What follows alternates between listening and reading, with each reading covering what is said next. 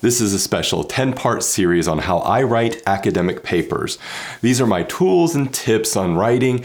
Please bear in mind that these are things that really work well for me and for my research and my specific research area. It may not work for you, or you might just need a different to use a different approach or some different tools. Really do what makes sense for you and your work and follow your motivation. That can be a really uh, a guiding light. Writing skills evolve over time, so even though these tools may not work for you right now, you'll want to continue to come back to this and to other tools periodically and update your skills. Happy Writing Part 1 covers how academic writing works let's say you're going to write a report or maybe a thesis for your bachelor's degree, your master's degree, or even a PhD, or maybe you're writing an academic article or you just want to learn how to write better. Um, I want to talk to you about how you can write using sort of academic English. And I'm going to focus here on uh, English as the language of choice uh, because certainly it's one of the most popular academic uh, languages to write in. Um, but it, that comes with a pretty big disclaimer that writing traditions vary based on culture and the language of use. And so in certain languages, it's maybe um, different than what I'm going to describe here. Uh, but the basic premise for writing academic English is uh, to be understood. It's about communicating. I think a lot of people approach academic uh, writing and they start thinking about like the biggest, most complicated terminology that they can use uh, because they want to sound authoritative. They want to sound like they know what they're talking about. And that's, I guess part of it is the language we're using. But fundamentally, if the language you use gets in the way of someone understanding what you're saying, then you're not you're not so smart that you've figured out a way of confusing somebody, but you haven't figured out how to communicate effectively really complicated ideas to an audience who may or may not be experts in that field. So I think uh, being able to communicate very clearly is important. And that means you're going to have to maybe take a step back from your own ego and think more about your audience, who you're trying to reach, than thinking about how you can make your own writing sound very uh, authoritative and very uh, as if you're thinking big thoughts, grand thoughts. Um, yeah, so the number one thing to start off with is word choice. So when you're coming, when you start uh, selecting the, the vocabulary that you want to use to describe a certain phenomenon, phenomena, or a certain issue or a certain thing that you want to write about, um, you have a lot of choices in English. English is one of those languages that has like a thousand synonyms for every word. So I want you to think about which words you're choosing uh, to explain what you're going to explain to an audience and be sure that you're choosing words that are going to be easily understood by that audience. This does not mean that you're simplifying what you're saying. What it means is you're explaining what you're thinking in a clearer and more uh, effective way. And so, uh, if you've already written something, I would challenge you to go back through that writing and try to pick out terminology that you're using that you may be able to explain in more detail uh, using uh, m- words that are more easily understood by your audience. Now, this comes with a huge caveat that in most areas of science, there are terms of art that we use. And those terms um, are loaded with a lot of kind of uh, detail, a lot of complexity many times. And so when we're explaining a term of art, it's absolutely necessary to give the reader a clear definition of what you mean by that term. So in my area, one of the things I talk a lot about is this idea of implementation. Now, we always have in our head what kind of implementation refers to. We always kind of think, oh, that's more or less what it is. But you, I would never let my reader, I would never assume that my reader knows what I mean when I talk about implementation. And so it's necessary for me to define it. Implementation refers to putting an idea into practice, for example. Um, and then if I'm drawing that definition from a specific area of the literature from uh, other researchers, uh, then I need to make sure that I'm referring to those researchers and maybe even providing the exact definition that they've uh, used in their uh, research and their writing. So that's a little bit about choosing your terminology. And I think that's really important as you're going through your writing to really question yourself how, uh, what, in what ways are you choosing and selecting the words that you use to describe whatever it is that you're describing. Um, so really be critical uh, about your own word choices.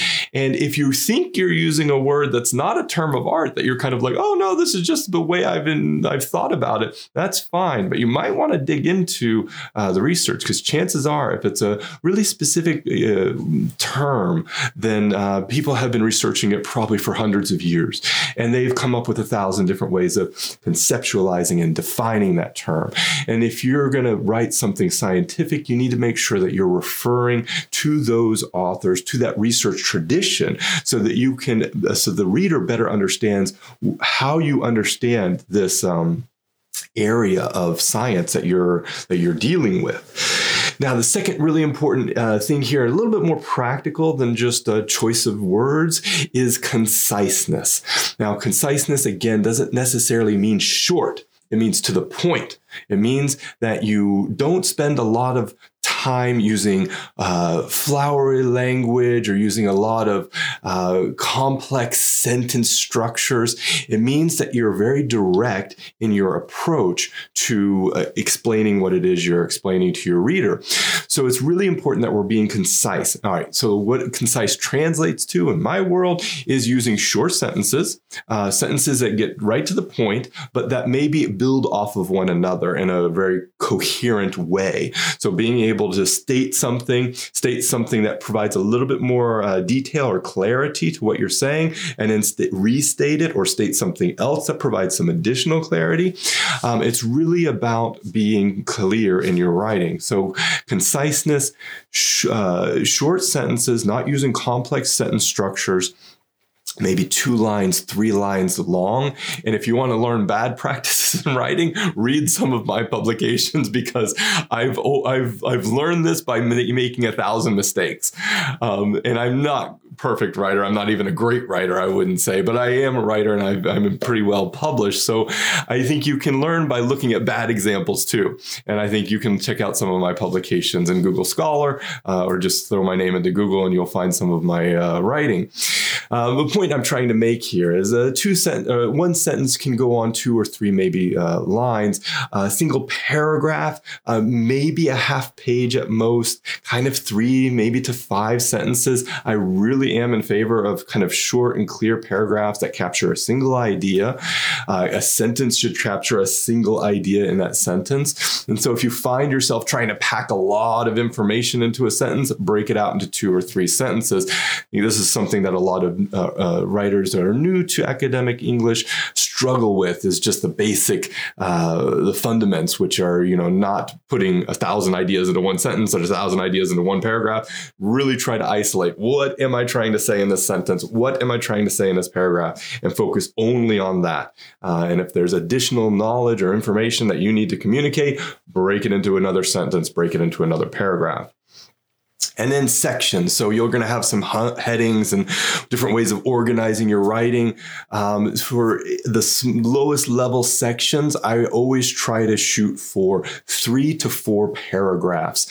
Um, I really find it um, uh, problematic if a writer is only providing one paragraph under a heading.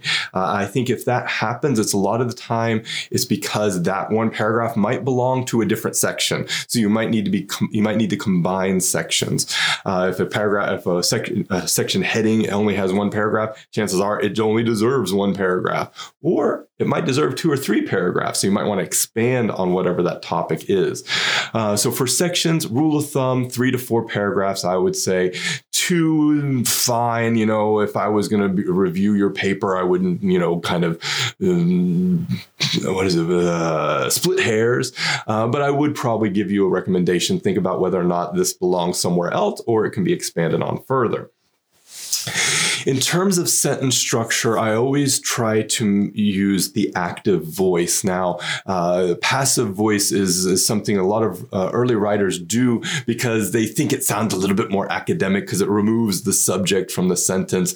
Um, so if I was going to say something like, um, the paper was read by Anthony, or the paper was reviewed by Anthony, right? It takes a subject, which should be me, I'm the actor, I'm the one doing something, and puts it at the end of the sentence. So it puts the paper as kind of the actor, which the paper can't really do anything.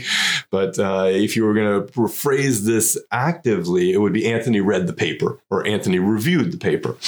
So I think uh, making sure that you're writing as an active voice uh, as as much as makes sense. Sometimes the passive voice just makes more sense, but a lot of times I find that, especially early writers or, or writers who are new to the field, uh, will use the passive voice because they think it takes out that subject and it provides some like sense of objectivity. You don't want that in academic writing. Always put a subject at the beginning of a sentence.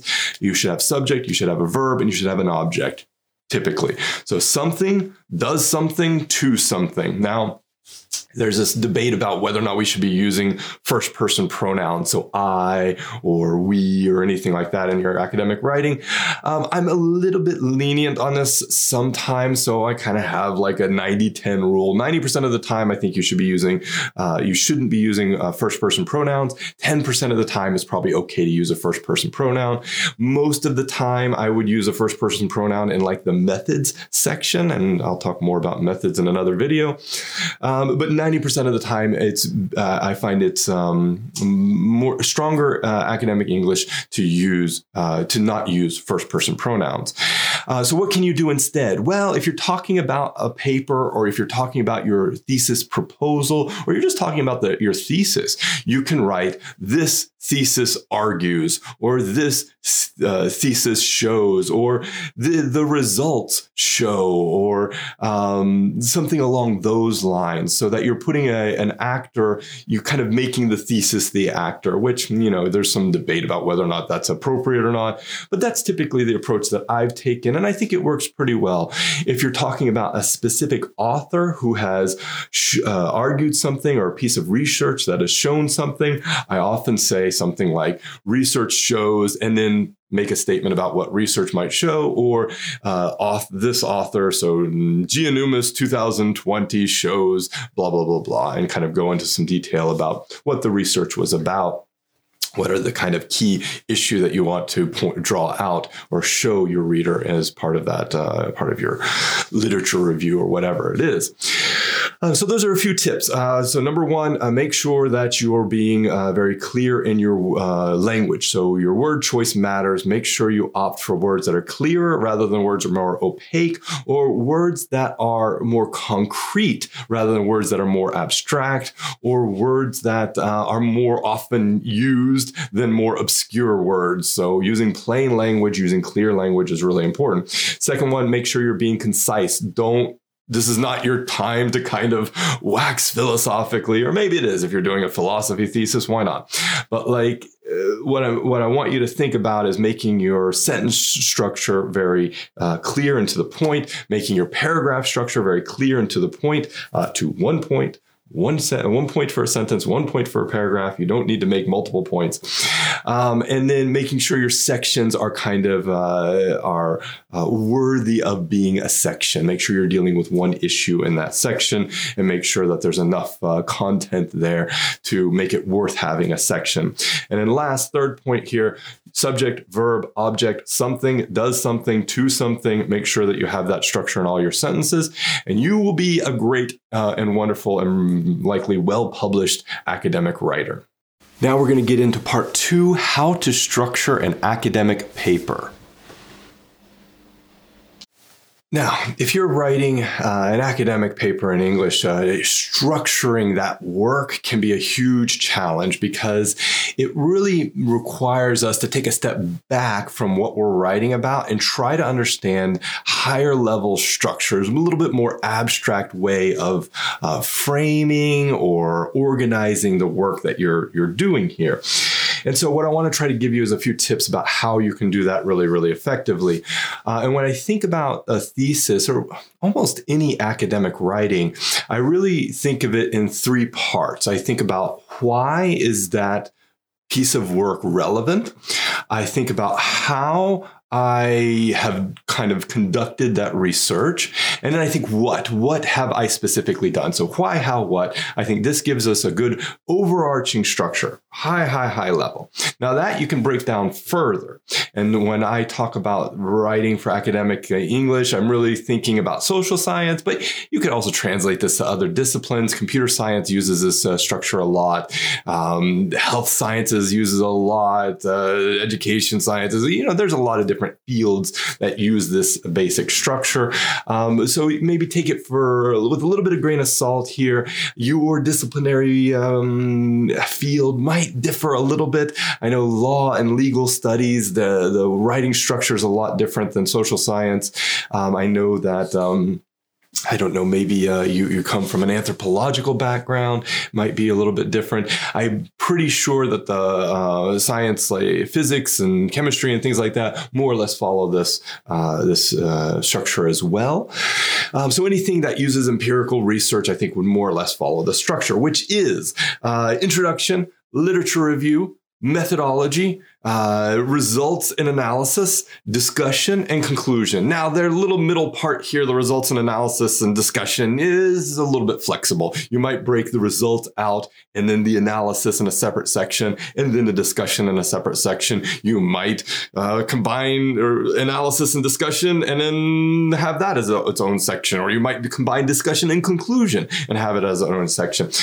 Regardless, introduction, literature review, methodology, results and analysis, that's the way I typically do it. Discussion, conclusion, that should be your more your, your structure, if you can think of it on that level. So uh, highest level, why, how, what, uh, kind of secondary level, uh, as I just described. So your why sets up uh, more or less your introduction and your literature review. What why does is it justifies why your research is relevant. So if you can't do that by the time you're done with your introduction and your literature review, for me, if I'm reviewing your paper, you've already failed because you've already lost my interest. You've already lost the, the relevance of why uh, I care about this work.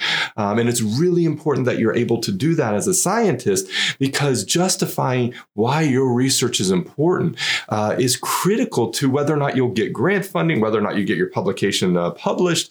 Um, it's not good enough to just say it's important because I think it's important or because I'm a genius and I have really big thoughts. You've got to uh, show to your readers, the people who are, are supposed to build off of your work, why your research is important, why it's relevant.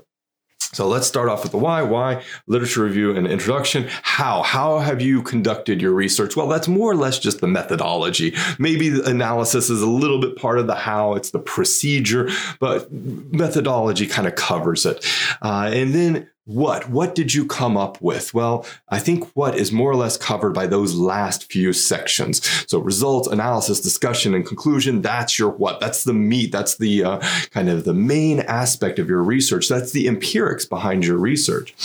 So I, I think of structure and organization of a thesis or a piece of academic writing in those terms. Introduction, literature review, methods, uh, results and analysis, discussion, and conclusion. Now I'm going to go through each of those sections separately in a separate video. So check check them out if that's something you want to kind of do a deeper dive on. Right now, we're just focusing on structure and organization. Now, when it comes to organizing the sections, so you're organizing, say, your literature review, um, I always try to make sure that the ideas start from broad, from like the most abstract level, and go to the most concrete level. Now, the literature review is a great way, a uh, great kind of example or case study of how we can uh, structure our writing because the literature review should more or less feed the reader, it should channel the reader right into into the methodology, which should be directly related to your topic of interest. So if what your literature review does is take me from idea A to B to C to D that are kind of linked but don't have a clear flow that are is driving the reader into the methodology, then all it's going to read, uh, all the, the reviewer is going to do when they read it is just kind of get bounced around from idea to idea. It's fine, I suppose, but it, I think it's mediocre writing. So think about each section in your literature review, each kind of topic that you want to deal with, and, and, and structure it in a way that you deal with the most abstract, the highest level ideas uh, at the beginning of the literature review, which in some ways kind of sets up the justification for your thesis because you're going to talk about the science behind each of these topics. And then you kind of step them down into more and more narrow uh, ideas and narrow pieces of work. Now, what you may find in doing that is that the first section of your literature review is really theoretical. It may deal with a lot of models and theories around the topic, your topic of interest. And then as you step down gradually, you're going, you may find that there's less and less research that's available that's been conducted on this topic until you get to the point of your thesis or your piece of academic writing, which is supposed to be making a new contribution to this field. That because so the, the, the new contribution is a really important part because if you're uh, just kind of restating what somebody else has already said, that's not a new contribution. So uh, as you get to a, a, your work, your contribution to the field, uh, the, the the topics that deal specifically with that should become uh, the the research behind that should be less and less and less. So you'll probably find that on the highest level, there's a lot more citations, and then as you get to the lowest level, your last section or even your last uh, couple of paragraphs in your literature review may only have one or two citations that's fine. That's what you want because you're leading the reader. You're kind of drawing them into this is why my research is so relevant and important, why what I've done uh, matters. Now, uh, each section, uh, I think of a uh, section. So, if we're t- let's go back to the literature review, uh, I think of that uh, section uh, more or less as having two to three headings underneath it. And then may, maybe each of those headings, depending on the length of your overall uh, kind of manuscript, the length of your overall document, each of those headings might have two to three subheadings. But the rule of thumb here is two to three. Uh, when I find that uh, each heading has like seven subheadings, I think, well, maybe the writer didn't organize themselves well enough. Maybe there are some subheadings that they could have included or combined or somehow somehow organized it a little bit better. Uh, I think the two to three rule kind of gives the reader a really good, clear understanding of what to expect and how you, it forces you as the writer to organize yourself a little bit better. So two to three subheadings, and then if you have under each subheading, if you have, or under each heading, if you have a, a subheading, then two to three subheadings. And then for each subheading or each heading, uh, anywhere you're writing actual text. Uh, as I mentioned in, in, the video on how to write, uh, you really want three or four paragraphs max. Now you can go as low as two. I would be fine with two. You can go as high as maybe five. But if I start seeing seven paragraphs under a heading, then I'm like, well, there's probably a lot more here that you could have, a lot better ways of organizing this uh, that you could have done than just giving me a whole lot of information. Um, and if you do less than two, if you do one paragraph, then I think, well, okay, you, you might, this might be something you could have talked about further, you could have been more clear about, or it's something that could be combined into a different section two to three headings, two to three subheadings. And if you go sub subheadings, fine, two to three of them, uh, three to four paragraphs in each uh, heading. Uh, I think that's where your, your real uh, substance of your work can be, uh, how you can organize the substance of your writing. Now, last thing I want to deal with here about organization is uh, constructing a narrative throughout your thesis. And this is a really challenging piece of, of writing. I had a hard time with this when I first started academic writing. Uh, creating a, a clear narrative throughout the whole of a document, throughout the whole of a piece of work was just a huge challenge because I wanted to talk about so many different things because there were so many awesome things that were related to my work. Um, when you're constructing your narrative, it's really important that you get comfortable leaving things on the shelf, leaving things on the cutting room floor, as it were, um, and not including every possible thing into your thesis. So you might end up with a literature review where you want to cover 10 topics. Well, that's pr- mm, probably not relevant. There's probably a few of them that aren't relevant. I would say over half that probably aren't relevant. So uh, really think critically about what it is that is the most important aspects of your work and focus only on those things. If it doesn't fall into that those that most important aspect, um, then it doesn't belong in your thesis. It belongs in a different thesis or it belongs in another piece of work that you can write. Um, so when you're setting up the introduction, you're talking about things like your aims and your objectives of your work you might want to just write that down and keep it next to your computer because that is what's go- your guide. That's your guide throughout your whole thesis. that's your guide for how you're structuring your thesis. So any of the headings or subheadings that you you're trying to write, look at your aim of your thesis or maybe look at your research question and say, does this heading belong with this? Not does it relate? Because there's a million topics that relate to different uh, to a single idea, but does it belong? Is it directly connected to this piece of work? Uh, and even if it's directly connected, is the connection as strong as these other ideas that I want to deal with? Um, so really be critical about what belongs and doesn't belong in your thesis, and be very, very comfortable tossing things out.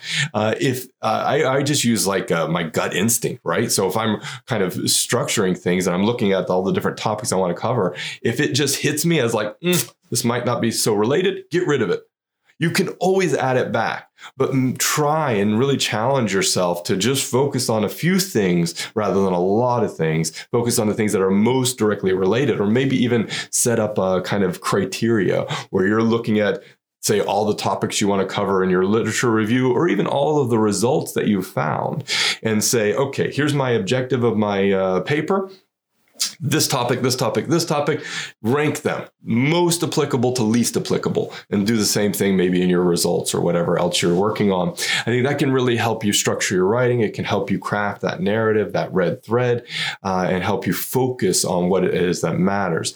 Now, you might find that, oh, all 30 of these topics deal with my aim or my objective. Fine. Or maybe all 30 of those are equally weighted, they all equally deal. Maybe your objective is too broad focus your objective, and then you'll find that you'll be able to create a clearer narrative. So, number one, on the highest level, make sure that you can justify why your research is relevant, how you've conducted it, and what you have found. Structure your document into these parts introduction, literature review, methods, results, analysis, discussion, in some shape or form, and your conclusion. Make sure you're organizing your sections into two to three headings or two to three subheadings, and your section, your headings and subheadings into three to four paragraphs. And then make sure that you have a very clear narrative that relates to your th- your topic, relates to your aim. That's throughout the whole thesis, and don't be afraid of getting rid of stuff that doesn't belong. Now, in part three, we're going to cover how to write a really compelling introduction. One of the most difficult sections of an academic publication or a manuscript to write is the introduction. It's really challenging because you often have to have a very high level overview of what you're doing, uh, as well as a very clear and concrete understanding of what you have done or what you intend to do if you're writing a proposal, for example. I'll get into proposals in a separate video, but right now I'm just focusing on if you've done research, if you're writing a thesis or you're writing an academic publication, how to set up that introduction section, how to really get the reader focused and attentive on the work that you're doing and justify why you've done it explain how you've kind of conducted it and then what specifically have you done. So i think about the first part of that introduction uh, as being uh, the most critical to getting your reader's attention and to establishing some commonalities with your reader. And that's a, a, pr- a pretty important part of it is because uh, when you're uh, when you're reading a manuscript, when you're reading a piece of work, uh, that first paragraph really is uh, what a reader will use to decide whether or not the rest of it's worth reading at all. If they read that first paragraph and they're like, not relevant to my field, boom, they're not going to read it. They're not going to cite it. They're not going to care about it.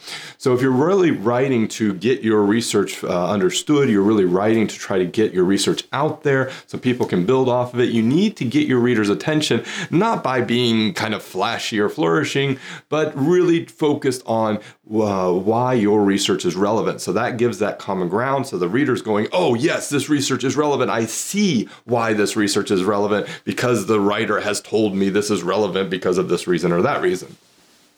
Now, I think about relevance in a couple of different ways. Uh, first, probably the most common for an academic uh, publication, is to uh, explain why your research, the work that you've done here, is relevant from a scientific perspective. So, in order to do that, you need to show that there's a scientific tradition that you're drawing upon. Now, where you start in that scientific tradition is really subjective in terms of where you feel is most appropriate. What I would caution you against is starting so abstract or so broad that the reader's kind of sitting there going, yeah, duh Of course, we know that. So if you're talking about, uh, you know, sociology or social science, you don't want to go all the way back to the ancient Greeks unless you're going to really draw on something the ancient Greeks have said. Um, unless you're really going to focus in on that start at a point that is kind of one level or two levels removed from your specific topic. Start at a point that you think your reader will have some common ground, that they understand, oh, yes, I'm familiar with this literature, I'm familiar with this research, so then I can go in and really start to understand your article. Um, if you're doing research in physics or in other areas, you just have to make that decision. Where would the common ground be? So, setting up a real clear scientific justification, this is what we know about this field, can be really valuable to getting your reader to understand why your research is important. Uh, you can also set up that first paragraph, the why this research is relevant, from a societal perspective or from a technological perspective.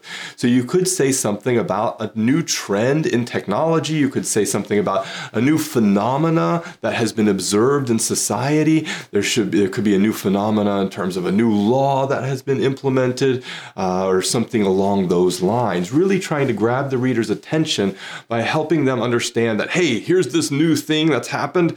Uh, that's my research deals with this. This really helps draw the reader in.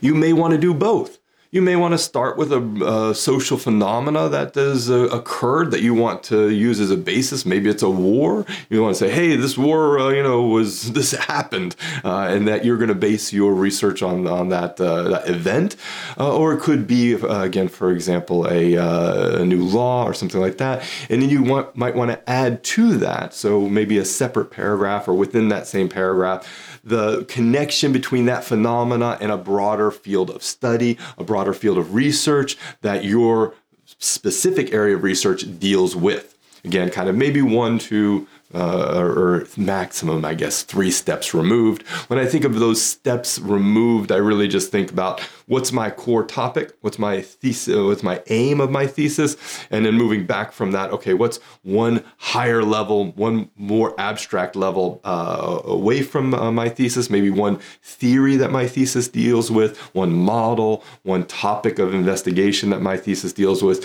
That would be a little bit more broad, a little bit broader than my specific topic. All right, your thesis or your piece of academic writing, that first paragraph uh, needs to set up why your uh, research is relevant. It can do it in one of two ways either scientifically, so here's a body of research that's been conducted, mine is going to build off of that, or uh, kind of phenomenologically, here's something that has occurred that I want to uh, kind of probe and investigate from an empirical scientific perspective. Um, I would set that that first section up like really as one or two paragraphs. Uh, one uh, two one paragraph is often enough, and especially if you're writing a shorter manuscript, if it's like ten pages or I don't know, four or five thousand words, you need really tight uh, uh, language and you really need really tight paragraph structures. Uh, so one or two paragraphs then then i need you i want you i want you yes please all of you uh, no i would recommend that you set up what is the gap so you're already talked about what we know or what we see, what we have observed.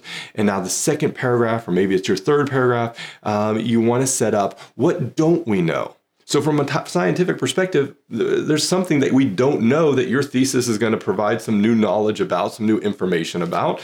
And so, Explain that to me. Tell me specifically what we don't know. Now, that should relate directly to why you are doing your research. So, you may not, we may not know, there may be no research or very little research about a specific phenomena that has existed or occurred or whatever. Your research is going to fill that gap somehow. So you want to set up the gap. What is the gap? Maybe there's been a lot of research on a topic, but then there's nothing, we don't know anything about this subtopic or the sub sub issue. Well, your research is going to fill that gap. So be explicit. Make sure the reader understands what specific gap are you planning on filling in your thesis or dissertation or manuscript.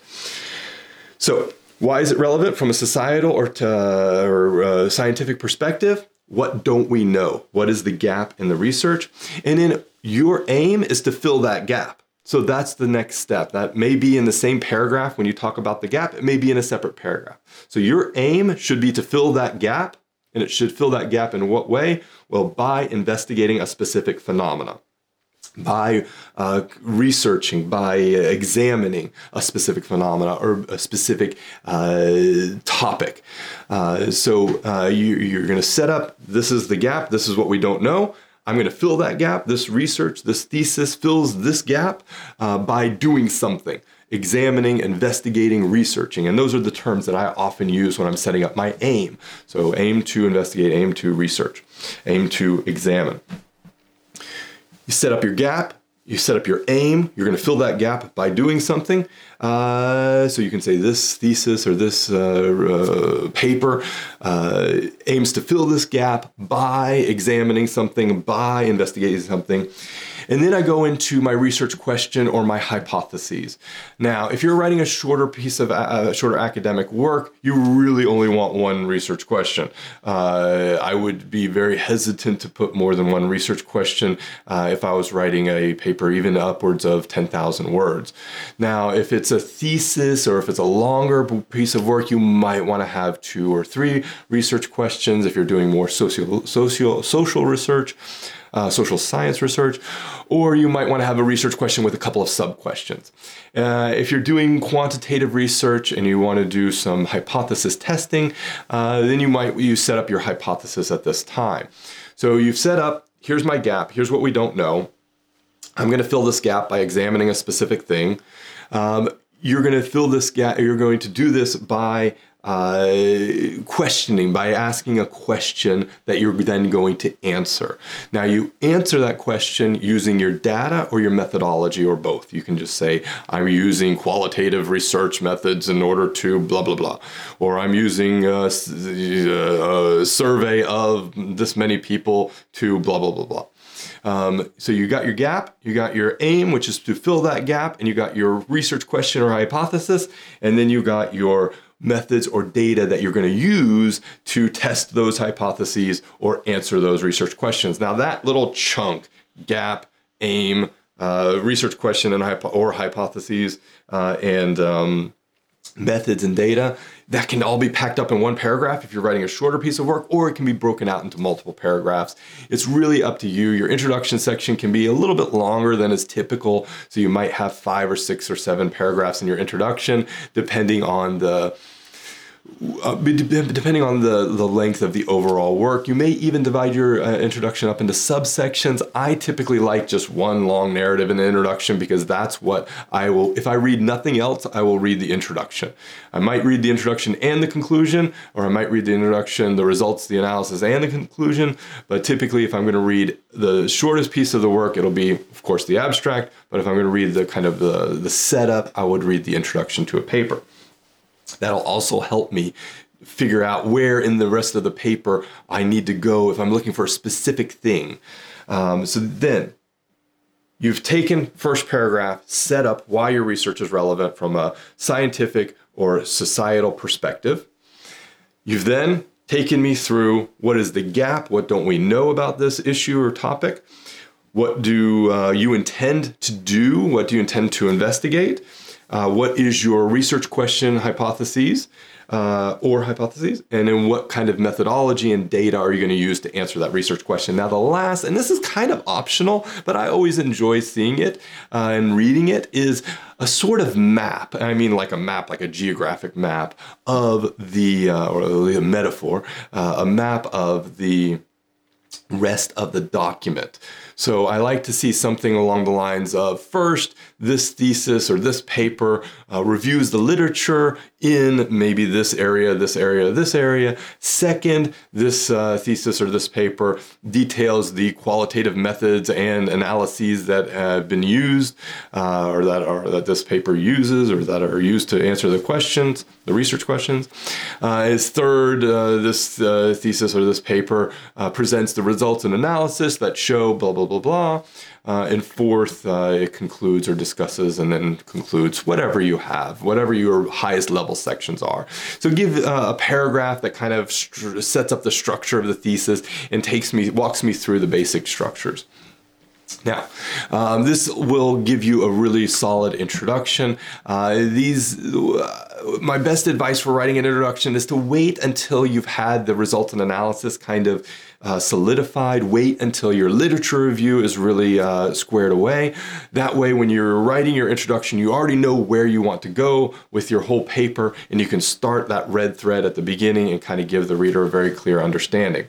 Now, let me go back really quick to that first paragraph. You should have some citations in that first paragraph. Uh, if it's a, a, a, phenomena that you're investigating in society, then you want to at least uh, refer to any research that might have been done on that phenomena very, very recent research or very, very uh, hyper focused research on that specific issue.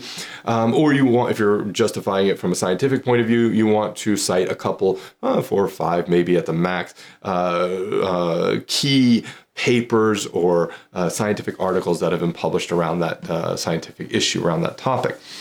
From there, you may not have a lot more uh, citations in the introduction, but it is important that you, when you're setting up your introduction, especially that first paragraph or first two paragraphs, that you're really showcasing that uh, the work that you're doing is building off of something that exists, that has kind of been shown in science or in research. Um, the gap, you can also include some citations in there. So if you're setting up your gap, you might want to cite a piece of a, piece of work, or a piece of, of, paper, or a report that has uh, kind of investigated the closest the topic to what you want to investigate or what you're trying to show. So that way you can say, hey, there's a gap in the research. This is kind of the closest thing we've got. My research is going to show, uh, going to fill this gap by examining a specific uh, topic, and then you go into the rest of the introduction. I'm sorry, this is a little bit rambly, but I think that gives you a decent structure. Uh, why is your research relevant in the first couple of paragraphs? Give me your gap, aim, research questions, and uh, methodology, basic sketch of that in the second, third, fourth paragraphs. And in the final paragraph in the introduction, give me a map of the rest of the thesis, rest of the paper, so I know what's coming up next. Uh, that should get, set you in for your introduction. Write your introduction when you're further along in the development of your overall paper, and you'll be in good shape. In part four, we're going to cover writing research questions, which can be one of the most challenging pieces of your introduction. It's the responsibility of most scientists and researchers and scholars to provide some explanations for an, any kind of observable phenomena. So it's really about two key steps here. One is observation. I see something, and it doesn't mean you literally need to see it. You could kind of see from a metaphorical stance, you could observe something from a metaphorical view, uh, and then ask a question about it. So I see something has happened here why does it happen? And you might think right off the bat here that writing a good research question is all about explaining why. And maybe that will work in some select cases, but often why questions are really complicated and really difficult to answer properly or effectively within the scope of one uh, paper or one research article. So, in answering a why question, really should be reserved for if you're going to write a 10 volume set of books uh, that really explains something in great, great, great detail even then you may not end up being able to adequately explain a why uh, answer to a why question.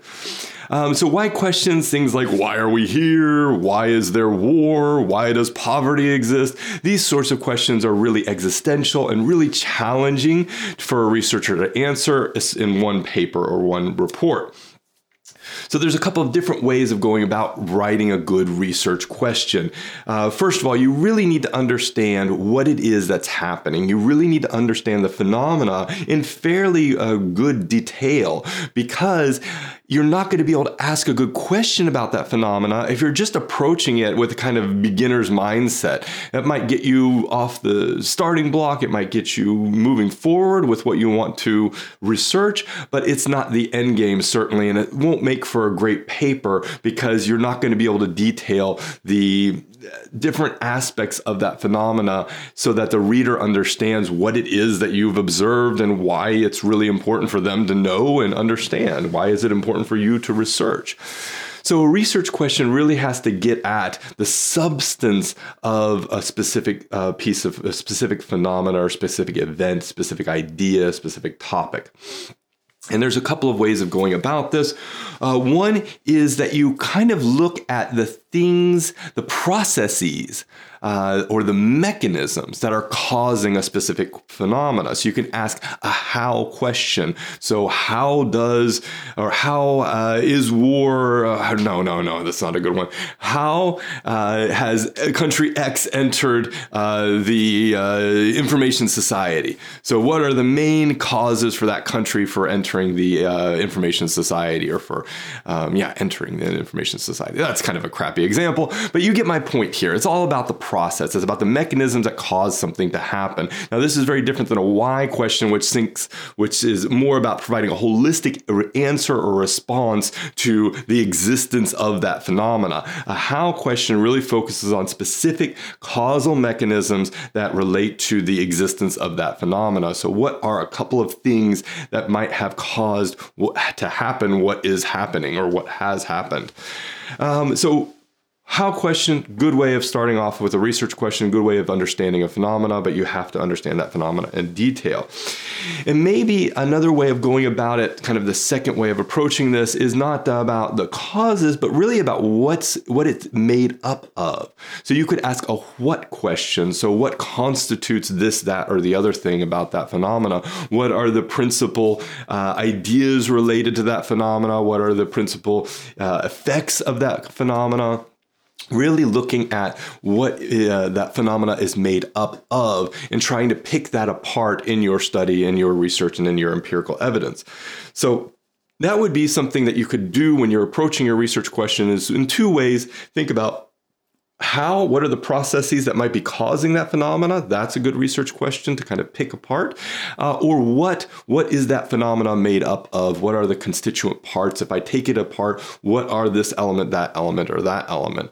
So there's two interesting ways of going about writing a research question there. Focus on how or focus on what? But as a researcher, answering the why question can really be challenging. Save that for a PhD or your postdoc or your memoirs uh, that you write later in your life. In part five, we're going to go through how to review the literature. Okay, let's talk literature review. Uh, this is kind of one of my favorite parts of doing research is actually reviewing the literature because I learn a lot in this process because you're kind of you're evaluating the state of the art. You're presenting the state of the art in turn in, in what we know in terms of our knowledge on a specific subject. Um, but I want to caution you because literature reviews they're kind of the, the the mindset that I think a lot of people come at them with is that it's just a summary.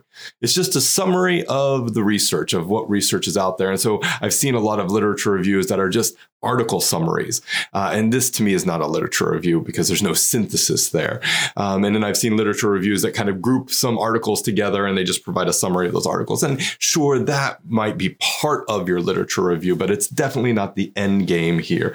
What you're really trying to do for, with the literature review is contextualize what a variety of different scientific topics in relation to your research aims. So, again, we're trying to contextualize a series of different scientific topics, all of which might be interrelated in some way in some key dimensions that are also related to your topic. And what you want to do is give the reader an understanding for how those ideas relate to what you're investigating, what you're researching. Um, so, contextualization is the, the, number one thing behind a literature review, giving a reader an understanding for how your research relates to the state of the art when it comes to our knowledge on a, on a different a variety of topics.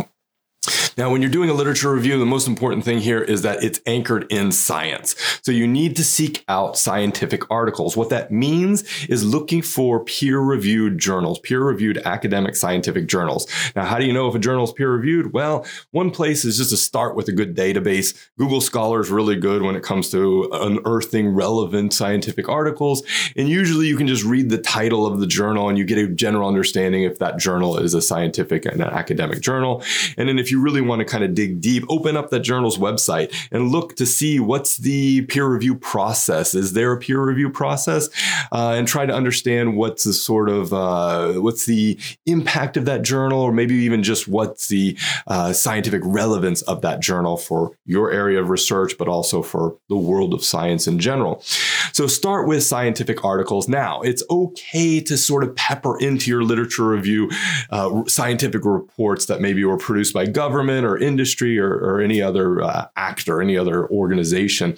But I would keep these to a very uh, a limit. I would try to make sure that those don't take up the bulk of the references in your literature review, because is those articles. Uh, is, they're not necessarily peer reviewed, and so they don't always carry the same scientific weight that a peer reviewed academic article would ha- would have. Uh, and that brings up another issue: book chapters in kind of edited volumes or books in general.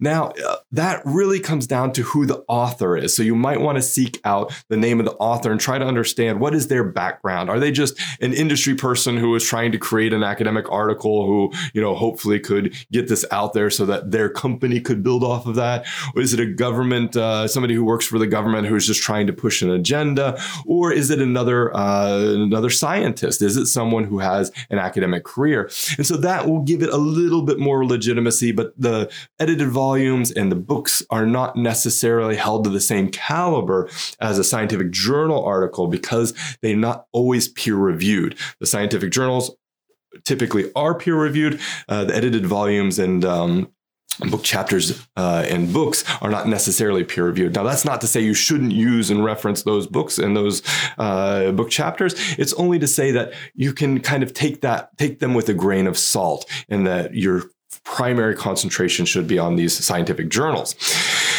Now, uh, so focus on scientific journals, uh, books and edited volumes a little bit, and less so uh, academic uh, or uh, yeah, academic uh, reports published by government or industry. And then there's another category of kind of uh, references that we can include in our literature review, and that is laws and policies. Uh, so, laws and policies are just things that government puts out that says, hey, this is what we're doing. Law, I think everyone knows, but a policy is just a kind of a document, a normative document. Hey, this is an important thing, important issue. Now, those may be relevant for your literature review, so you should include it. But again, those shouldn't be the basis for your literature review. Basis should always be scientific knowledge. What do we know in the field of science around these areas? Um, one of the trappings I find a lot of students, uh, a lot of people that I work with and students uh, fall into is this issue of uh, importance and relevance. And so, what they want to do in the literature review is tell me how important they want to tell the reader how important what they found is, how important what this article is. And so, they'll use that word. This is an important finding because blah, blah, blah, blah.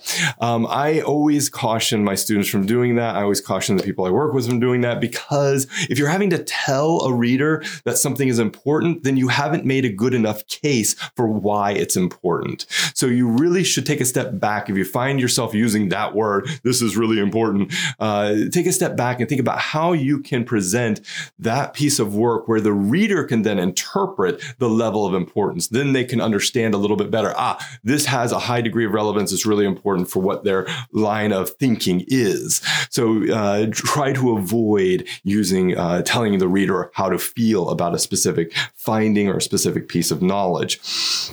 Um, another really key uh, issue here is how you structure your literature review. Now, I've said before in the organization video that you should have two to three headings and two to three paragraphs underneath that. That's fine. In literature review, you might want to extend it a little bit. So maybe you go three to four headings, three to four paragraphs, and that's fine. These are just rules of thumb. But um, what I want to get to here is how you arrange each topic. Now, you can think of your headings more or less like keywords. What are the keywords that are associated with your topic that you're investigating, your research aim? And if you can think along those lines, then you can start to see a more or less kind of a map, a mind map, or a bubble diagram of different ideas that are related to your topic. And again, we want to kind of narrow them as much as possible, keep it around three or four so that uh, you're not giving your reader more information than they actually need in order to understand your work. And that's what it comes down to in a literature review is really you're just trying to give the reader enough understanding about the, the, the world of science that's related to your topic uh, so that they can interpret and understand what your findings are.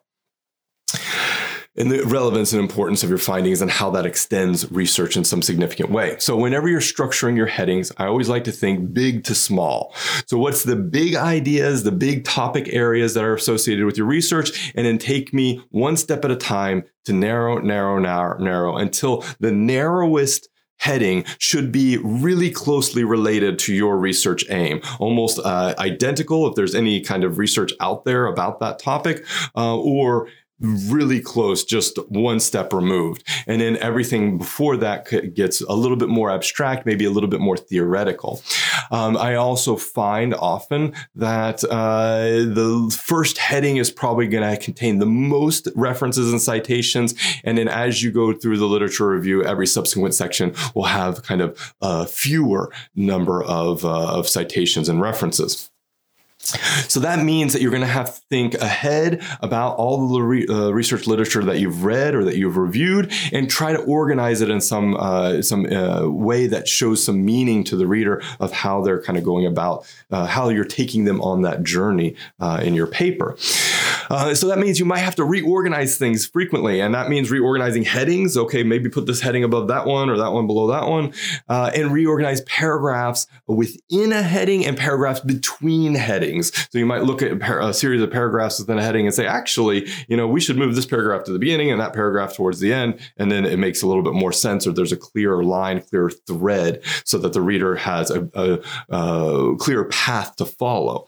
Uh, and you might say, oh, well, on this heading, I have these three or four paragraphs, but this paragraph doesn't really belong to this heading. I need to move it to a different heading. And that's okay. That's what you should be doing. That shows that you have some reflection and some uh, analytic mindset when you're going about your literature review.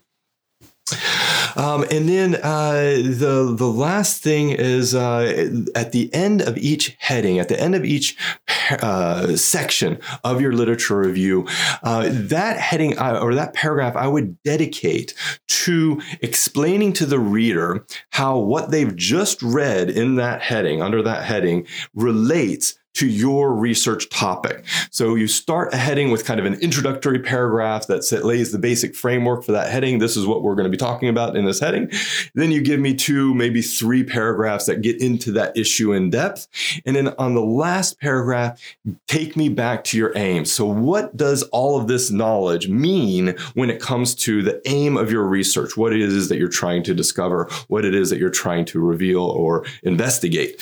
Uh, that will really help the reader and again kind of walk them through uh, uh, the section. When they start a section they're like okay this is what the section's about. Here's some interesting information. Maybe here's some more interesting information. And then finally how all of that information relates to uh, to your topic your key area of investigation. Now the reader has a good understanding a good anchoring in what you're doing and then they can go into the next section. So the recap uh, one contextualization. That's what literature reviews are all about. Contextualizing your research aims in relation to the huge wealth of knowledge that is out there. Uh, number two, use scientific articles. Use something like Google Scholar to find them, but make sure that most of your uh, literature review is anchored in those scientific articles. And I usually recommend my students, if it's a kind of 10 page paper, to shoot for 20 references in the literature review. Try to find 20 really good references, solid references references that relate to the topics that you're uh, exploring in the literature review.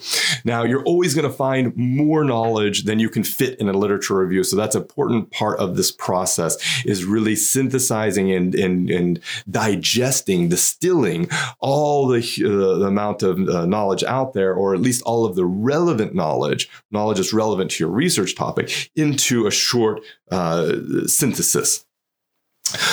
Number three, always go big to small. Give me the grandest ideas, the broadest ideas, ideas that are broadest in scope, uh, the ideas that have the most research behind them, and the ideas that are more theoretical and abstract. And then walk me through step by step things that are a little bit more concrete, a little bit less abstract, and a little bit more focused on your research topic topic, this topic, rank them most applicable to least applicable, and do the same thing maybe in your results or whatever else you're working on. I think that can really help you structure your writing. It can help you craft that narrative, that red thread, uh, and help you focus on what it is that matters.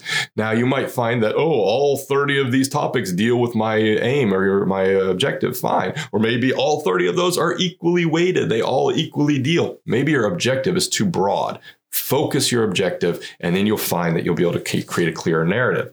So, number one, on the highest level, make sure that you can justify why your research is relevant, how you've conducted it, and what you have found. Structure your document into these parts introduction, literature review, methods, results, analysis, discussion in some shape or form, and your conclusion. Make sure you're organizing your sections into two to three headings or two to three subheadings, and your section, your headings and subheadings into three to four paragraphs. And then make sure that you have a very clear narrative that relates to your th- your topic, relates to your aim. That's throughout the whole thesis, and don't be afraid of getting rid of stuff that doesn't belong. In part six, this is all about describing your methods, your data, and your forms of analysis. Okay, let's talk methods. Uh, I was a huge methods geek when I first started re- doing research. Uh, even back in my master's degree, I just read every book I could find about research methodology, and I found it so fascinating. And there's an absolute plethora. Uh, there's many, many, many books uh, written about methodologies, scientific methodologies. It's actually a field of inquiry all to itself. So you could actually specialize in scientific methods, developing new methods, evaluating existing methods, and really going deep on this issue of methodologies. Uh, but I really enjoyed methodologies uh, just because it was kind of seeing the behind the scenes of research, getting to see uh, what's going on uh, in order for us to create this knowledge that we have out there. And so it was a, it was a great experience to kind of come up in research as a methodologist to begin with, and then later a uh, applied researcher, and uh, eventually a little bit more of a theoretical researcher. Um, but methodologies, uh, method sections in a report or a research article is all about procedure. It's all about the how of your research. So how are you conducting that the scientific inquiry? How are you conducting your investigation?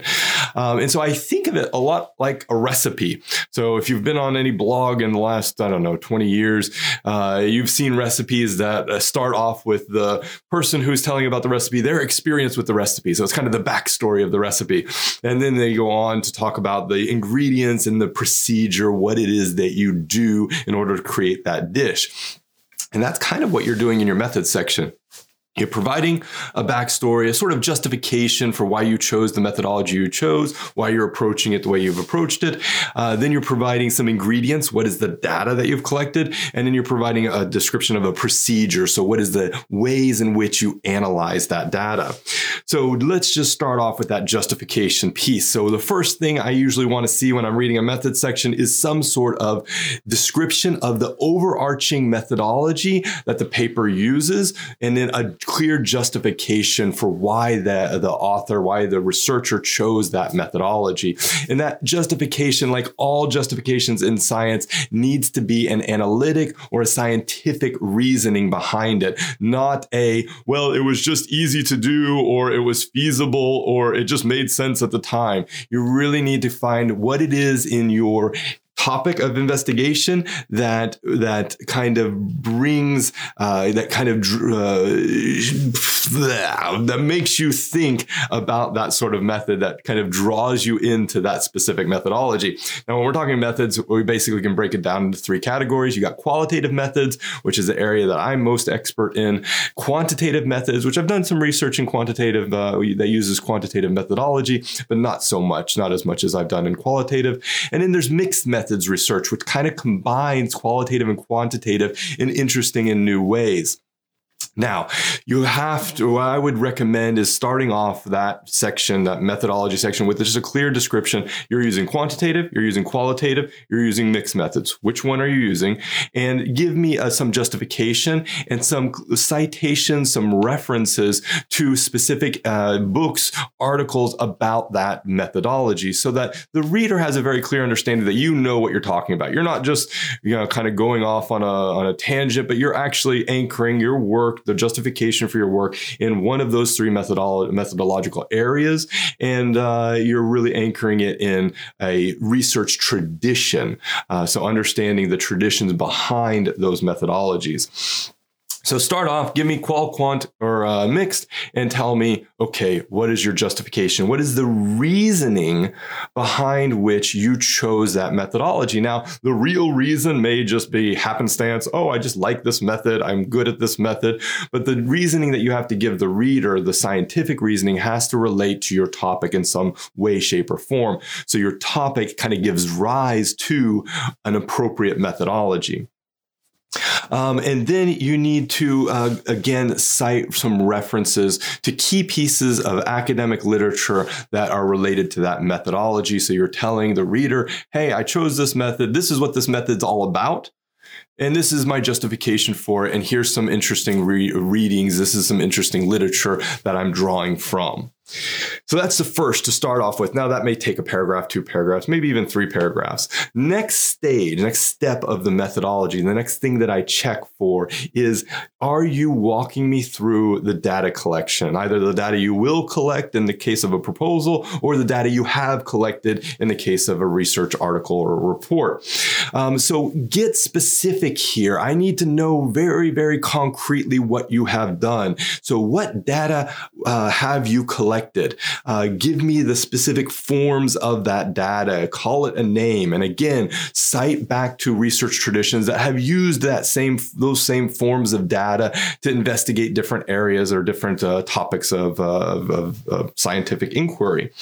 Uh, next thing in that air, in that, uh, in this kind of subsection, I guess you could say, is how you collected it. So take me through the procedure step by step by step by step. And I'm not talking about like, oh, I emailed this person to ask them to uh, come for an interview. I'm talking about give me a broad painting or broad understanding of the steps you took to collect that data. How did you go about collecting that data?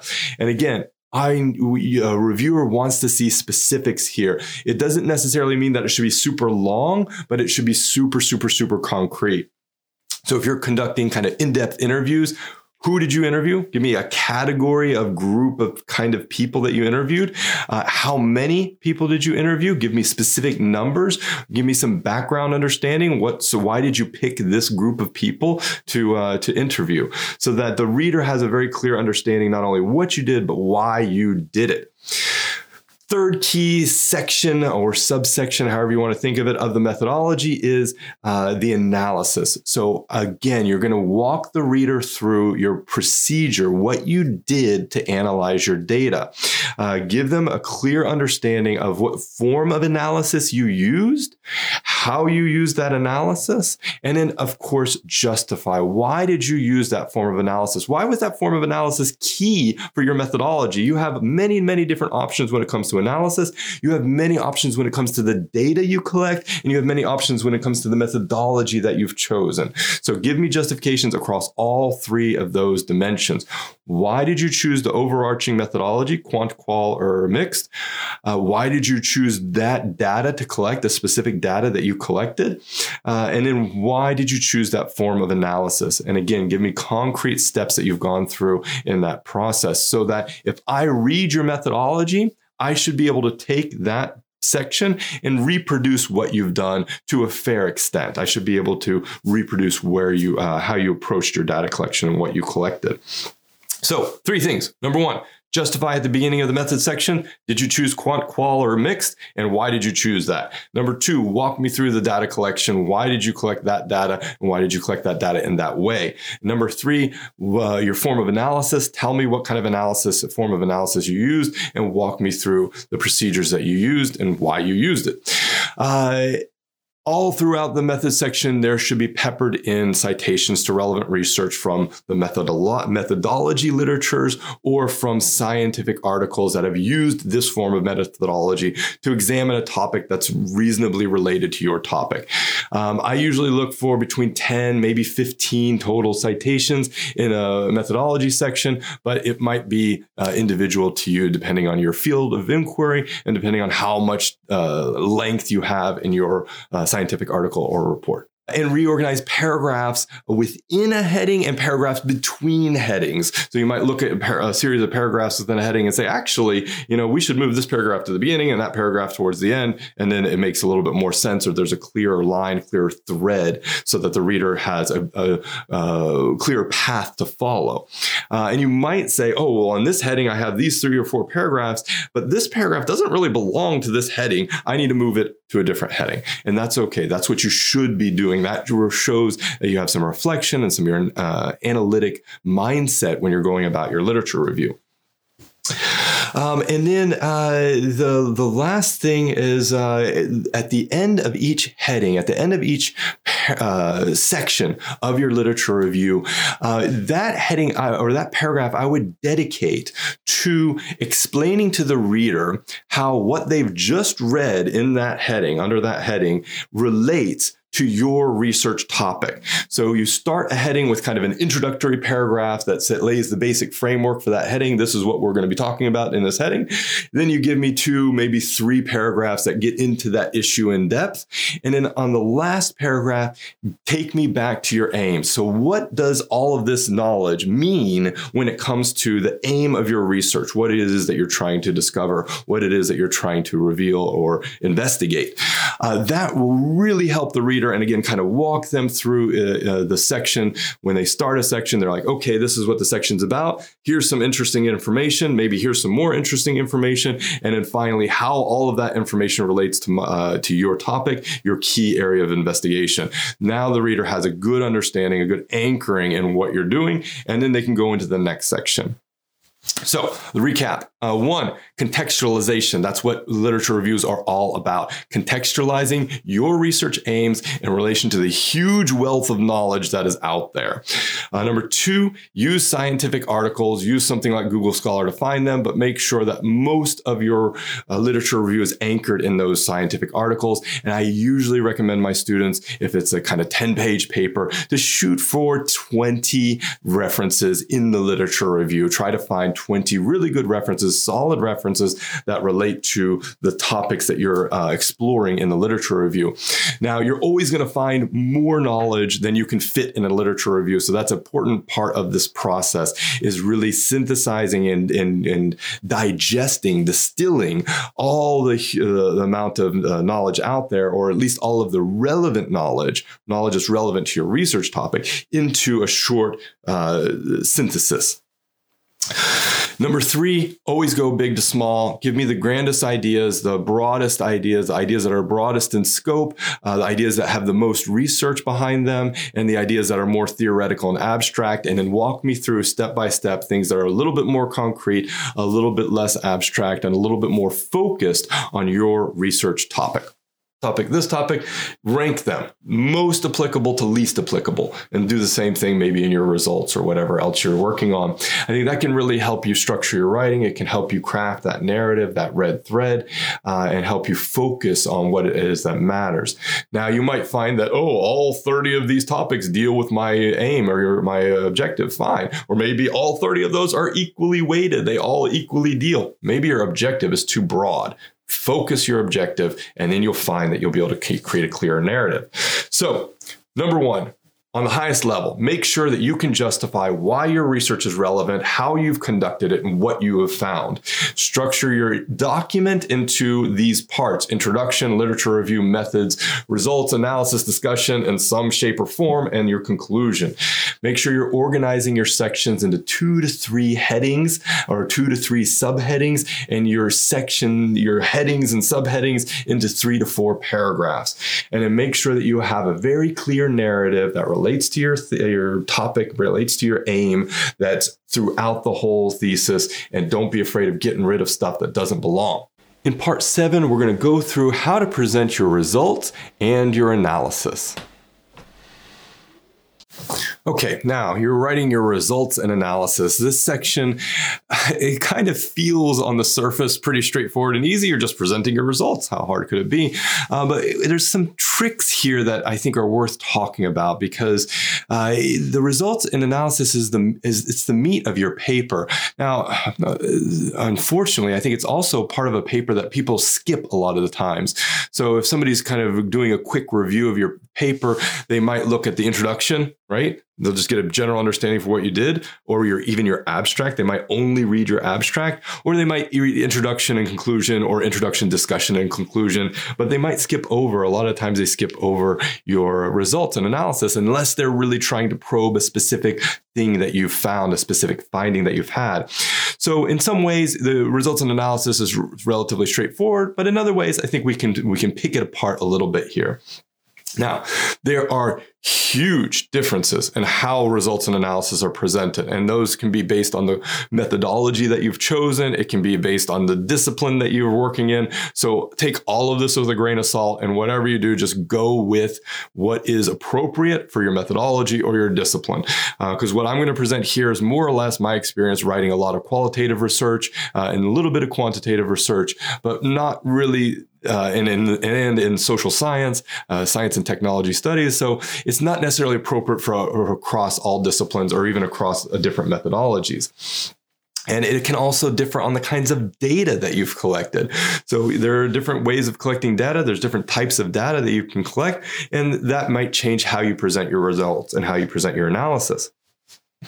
Uh, one kind of key thing here is to start big and go small, just like in your literature review. Find the one key finding that you've discovered, your one key area that you want to showcase in your results uh, and your analysis, and put that at the front right? Put that right in the reader's face. So that's the first thing they come to.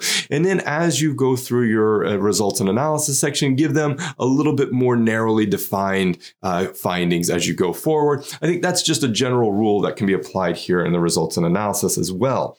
Um, walk me through these findings. Uh, as a reviewer, what I want to see is not just that the, that the author is just putting out, there's a whole bunch of knowledge, but you're really taking me step by step, taking me by the hand, step by step, step and walking me through to, so that I understand what it is you have found. Now, this is really important for a reviewer who's not right there in some, uh, in the middle of the topic that you're investigating. Now, generally speaking, the topic that you're investigating is you're going to be one of the only people in the world who have ever investigated that topic. And so what you want to do is make sure that you acknowledge and recognize that your expertise may in this topic may be greater than the reviewer's expertise who is reviewing your topic. A reviewer's job is not to know everything that you know or know more than you know, but to evaluate the scientific quality quality of the piece of work that you've done. And if they don't understand your results or analysis because you're speaking in a way or you've written it in a way that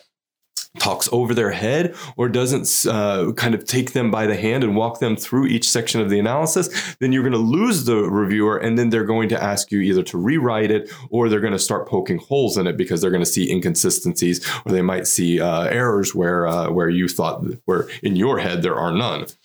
Um, so walk me through those findings, and I usually suggest to my students and to the people that I work with that we really only focus on two or three key findings. Now, in any research project, you're going to end up with a ton of data and a ton of analysis and a ton of new knowledge. And you want to cut out from that piece of work two or three key findings for that article, for that specific article. When articles start presenting four, five, six, and seven findings, uh, at least I, as a reviewer, start to tune out or start to have a harder time understanding how all those findings fit together and how they apply to your specific area of inquiry. So focus in on two to three three key findings that are interrelated that again start from kind of the most important finding and then gradually take the reader through uh, the different uh, findings that you've uh, that you that you want them to to know about. And I think the last piece of advice here is just, again, I've said it a thousand times in these videos, contextualize your work. So contextualize the finding for the reader, contextualize it in relation to your topic area, the specific area of inquiry that you're involved in. That will help the reader understand not just what you found, but why what you found means something. Why does it have meaning? Why does it have relevance? Why does it uh, work in the scope of the aim that you're you're you're you're focused on? Now, you might find in this process that oh no, I have a finding here that doesn't fit with my research aim, and you basically got a couple choices here. You can one, you can leave that finding for a separate article great, no problem there. You're still going to be producing it. You're still going to contribute science. Or you can reformat your aim or rewrite your aim a little bit to adjust it to make it fit within the broader scope, the broader narrative that you're constructing with your results and analysis. Now, that may also mean that you have to go back to your literature review and rewrite some of your literature review, or you may have to rewrite your research question even. So, really take a, a good uh, step back when you're conducting your analysis and think about how you can package different elements that you want to show your reader in a way that fits within a broader scope of a paper. Of course, all of this is dependent not only on your research traditions, uh, your discipline, your methodology, but also how much space you have in the paper. Uh, I've written papers that are like nice, tight five pagers, and I've written papers that are in the, well, hundreds of pages. So the longer the paper, the more uh, room you have to do your analysis.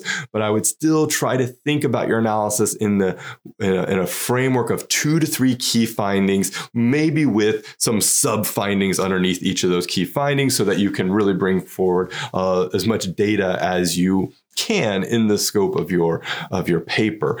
And usually I find that the results and analysis section that's the bulk of the paper. Uh, so it might be up to half of the length of your paper, maybe a third of the length of your paper. So that's really an area where you need to devote a lot of attention, a lot of time to writing it, uh, but also you need to kind of understand as a general framework for your overall writing that the that's the meat of your paper. That's the most substance there. So three quick things here. One, uh, start big, go small. Always, it's a good rule of thumb. Uh, but especially in your analysis, start from the biggest, most uh, uh important key finding that you have that you found, and then take them the reader through step by step. Really, two to three key findings on a kind of abstract heading level is good. And then if you need or if you have room for in your paper some sub findings underneath each of those key findings, that's fine as well. And always, always, always contextualize for the reader. In every heading, you should have some sort sort of section, paragraph, couple of sentences that contextualize what does this finding mean in relation to your area of investigation reproduce what you've done to a fair extent. I should be able to reproduce where you, uh, how you approached your data collection and what you collected. So, three things. Number one, justify at the beginning of the method section. Did you choose quant, qual, or mixed? And why did you choose that? Number two, walk me through the data collection. Why did you collect that data? And why did you collect that data in that way? Number three, uh, your form of analysis. Tell me what kind of analysis, form of analysis you used, and walk me through the procedures that you used and why you used it. Uh, all throughout the method section, there should be peppered in citations to relevant research from the methodolo- methodology literatures or from scientific articles that have used this form of methodology to examine a topic that's reasonably related to your topic. Um, I usually look for between 10, maybe 15 total citations in a methodology section, but it might be uh, individual to you depending on your field of inquiry and depending on how much uh, length you have in your uh, scientific article or report and reorganize paragraphs within a heading and paragraphs between headings. So you might look at a series of paragraphs within a heading and say, actually, you know, we should move this paragraph to the beginning and that paragraph towards the end. And then it makes a little bit more sense or there's a clearer line, clearer thread so that the reader has a, a, a clear path to follow. Uh, and you might say, oh, well, on this heading, I have these three or four paragraphs, but this paragraph doesn't really belong to this heading. I need to move it to a different heading. And that's okay. That's what you should be doing that shows that you have some reflection and some your uh, analytic mindset when you're going about your literature review. Um, and then uh, the the last thing is uh, at the end of each heading, at the end of each uh, section of your literature review, uh, that heading uh, or that paragraph I would dedicate to explaining to the reader how what they've just read in that heading, under that heading, relates to your research topic. So you start a heading with kind of an introductory paragraph that lays the basic framework for that heading. This is what we're going to be talking about in this heading. Then you give me two, maybe three paragraphs that get into that issue in depth. And then on the last paragraph, take me back to your aim. So what does all of this knowledge mean when it comes to the aim of your research? What it is that you're trying to discover, what it is that you're trying to reveal or investigate. Uh, that will really help the reader and again, kind of walk them through uh, uh, the section. When they start a section, they're like, okay, this is what the section's about. Here's some interesting information. Maybe here's some more interesting information. And then finally, how all of that information relates to, uh, to your topic, your key area of investigation. Now the reader has a good understanding, a good anchoring in what you're doing, and then they can go into the next section. So, the recap uh, one, contextualization. That's what literature reviews are all about. Contextualizing your research aims in relation to the huge wealth of knowledge that is out there. Uh, number two, use scientific articles. Use something like Google Scholar to find them, but make sure that most of your uh, literature review is anchored in those scientific articles. And I usually recommend my students, if it's a kind of 10 page paper, to shoot for 20 references in the literature review. Try to find 20 really good references, solid references that relate to the topics that you're uh, exploring in the literature review. Now, you're always going to find more knowledge than you can fit in a literature review. So that's an important part of this process is really synthesizing and, and, and digesting, distilling all the, uh, the amount of uh, knowledge out there, or at least all of the relevant knowledge, knowledge that's relevant to your research topic, into a short uh, synthesis. Number three, always go big to small. Give me the grandest ideas, the broadest ideas, ideas that are broadest in scope, uh, the ideas that have the most research behind them, and the ideas that are more theoretical and abstract. And then walk me through step by step things that are a little bit more concrete, a little bit less abstract, and a little bit more focused on your research topic topic, this topic, rank them most applicable to least applicable, and do the same thing maybe in your results or whatever else you're working on. I think that can really help you structure your writing. It can help you craft that narrative, that red thread, uh, and help you focus on what it is that matters.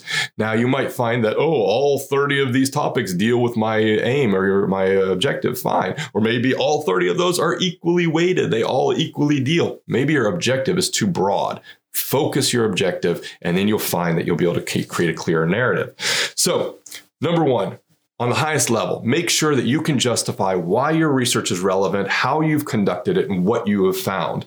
Structure your document into these parts introduction, literature review, methods, results, analysis, discussion in some shape or form, and your conclusion. Make sure you're organizing your sections into two to three headings or two to three subheadings, and your section, your headings and subheadings into three to four paragraphs. And then make sure that you have a very clear narrative that relates to your th- your topic, relates to your aim. That's throughout the whole thesis, and don't be afraid of getting rid of stuff that doesn't belong. In part eight, we're going to go through the discussion section of your paper. So, how do you discuss your results in light of the literature? Let's talk about your discussion section. This is one of those pieces of a paper that can be really tough to nail right. Uh, but it's also one of the parts of the paper that could be the most il- illuminating when it comes to your research results. And that's because it's not just about kind of waxing philosophically about your thoughts on your results uh, new researchers tend to kind of fall down that rabbit hole where they're just kind of maybe representing their results, but then talking about them abstractly or kind of in a kind of wandering narrative. It's not about that at all. It's really about discussing and reflecting on your results and your analysis. Uh, it's really focused on relating your results to the literature you covered in your literature review. Now, that's a really important point because it's not about drawing new research into the paper. If what you're doing in the discussion is citing research that you haven't cited in a literature review, then you're really uh, falling short. What you want to do is discuss the results in relation to the literature, the topics in the, that you've covered in your literature review. Uh, so the first thing you want to do in a, in a discussion section is really just answer your research question. So just start off with one quick sentence, one short, clear sentence that responds to your research question. Now, if you're writing an especially long paper, you're writing a thesis or a dissertation, you definitely want to remind the reader what your research question was because that might have been presented to them 50 pages ago. So if it's a long paper, remind them what the research question was. If it's a shorter paper, 10 pages, 15, 20 pages, you can just launch right in. This paper responds to the research question by the, and then say what it is that you're trying to say about your research results. Uh, the second thing you want to do is more or less summarize your research results. So give me two to three paragraphs that cover the main themes or key points of interest on your research results. It's not meant to uh, perfectly restate your research results. It's meant to take your results and kind of squish them down into a smaller package, synthesize them into a couple of key paragraphs, key points, key issues, so that I, as a reader, understand what you're trying to draw out of your results that you will then relate to the literature that you've covered in the literature review. Now, you might want to break the next piece of information out into several different subheadings because what you're going to do in the third piece is start relating different elements of your results to the topics that you covered in your research in your literature review. I'm going to say that again. You want to take specific elements out of your results and relate them to topics in your research, in your literature review. I'm gonna miss, I'm gonna say that wrong so many times now. Um, and you can kind of do this in two different ways. Number one, you can confirm the evidence or the findings from previous research. So you can say, my research found this. This was one of my key results. This is something that I want uh, pointed out already in my results and analysis. And this relates to this topic of research. Maybe cite a couple of key authors. Again, cite things that you've already cited in the literature review, not new stuff. If you have happen upon new stuff, new research that's come out that you want to cite, put that into the literature review as well. And you can just cite it in the right topic or right heading in the literature review.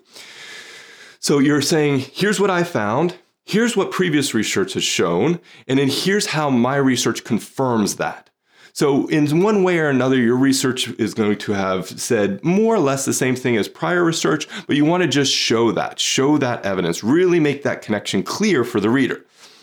That's one way you can relate your findings to previous research. Now, the other way is to extend prior research. So now you're moving beyond just confirming, you're moving beyond just, I found this, they found that, we found kind of the same thing. And we're saying that I found this, they found that, but my research takes that and moves it a little bit forward or changes the direction a little bit. Or maybe it expands the way we understand a certain issue or topic in the, that's uh, present in the research literature.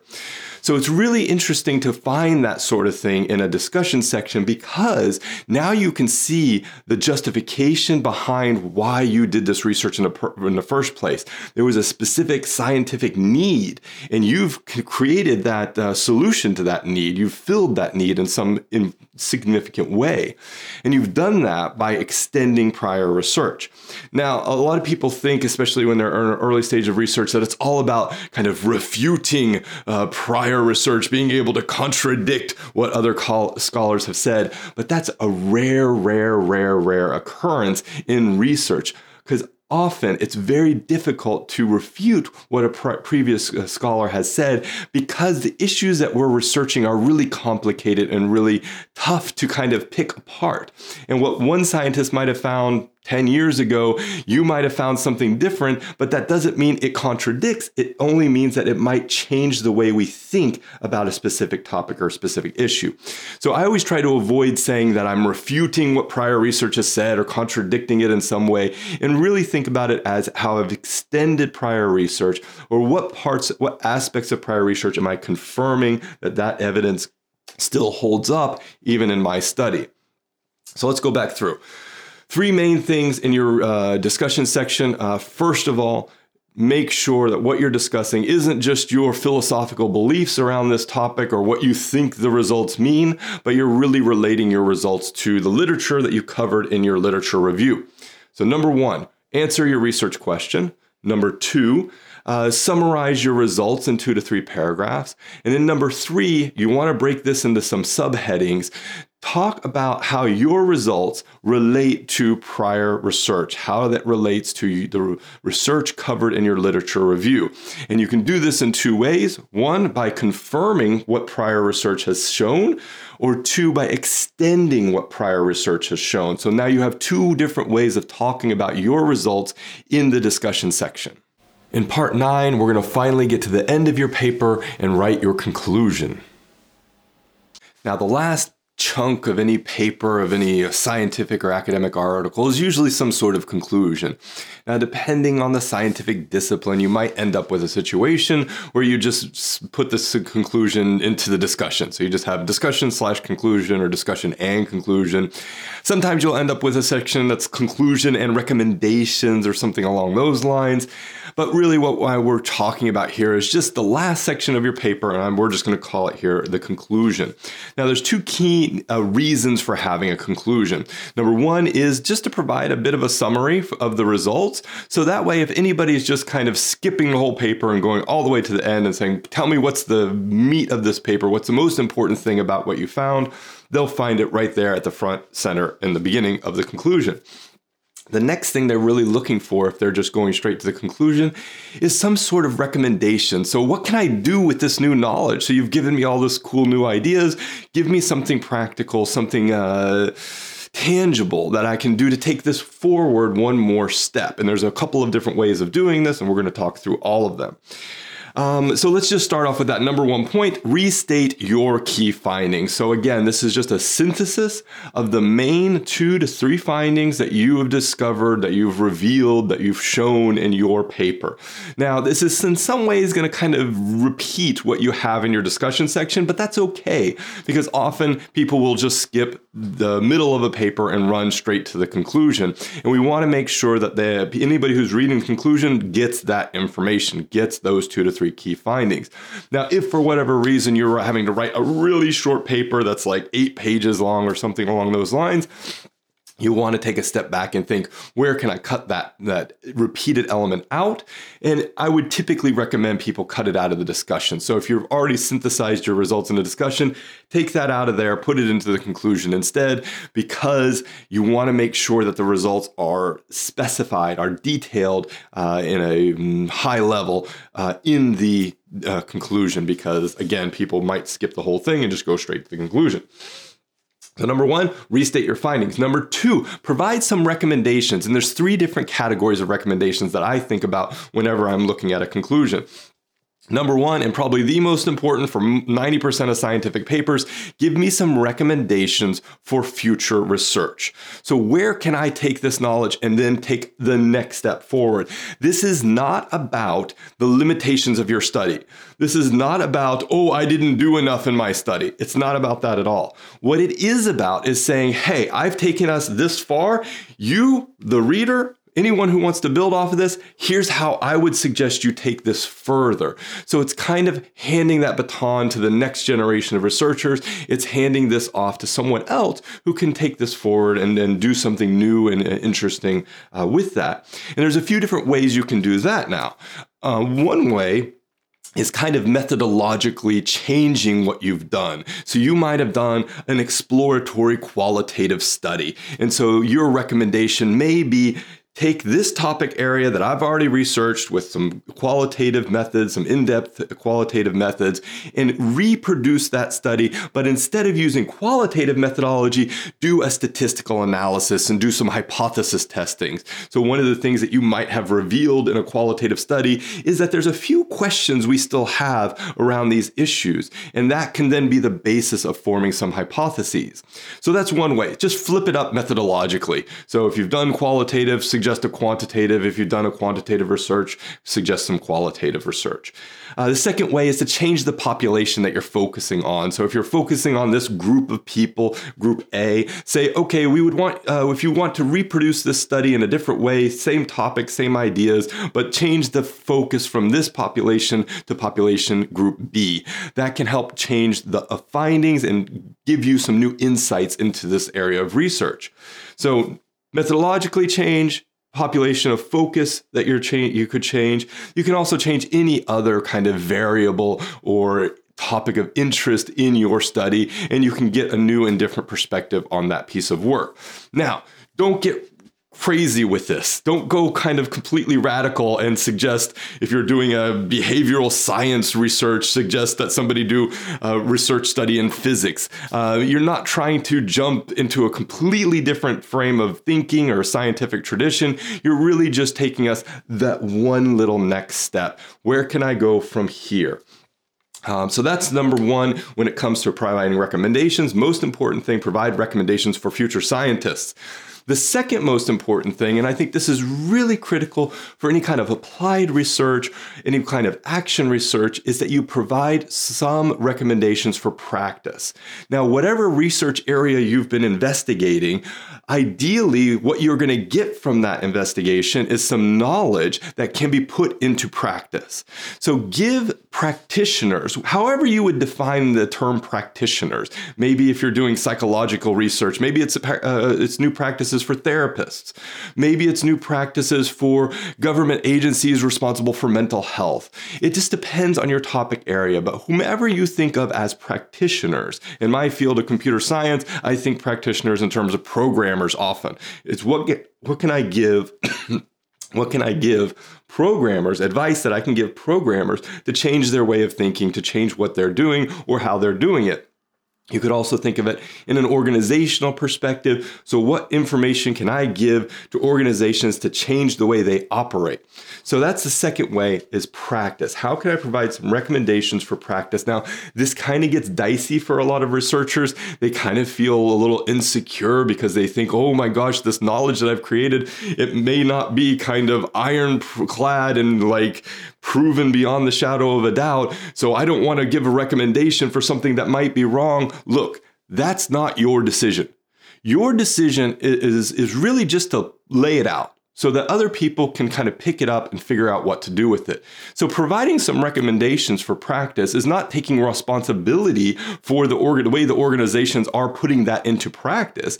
It's just putting out some ideas, some suggestions that organizations can use to take forward. Now, if you're really feeling insecure that organizations might be using this unethically or that whomever you think of as practitioners might be misusing or misinterpreting your results, then just take a step back and think what what's the next most kind of easy recommendation to make. So if you're not secure about making a very, very precise recommendation, take a step back and just give a more general recommendation. So that way, anyone reading this paper can kind of understand here's where their thinking lies when it comes to doing something in practice.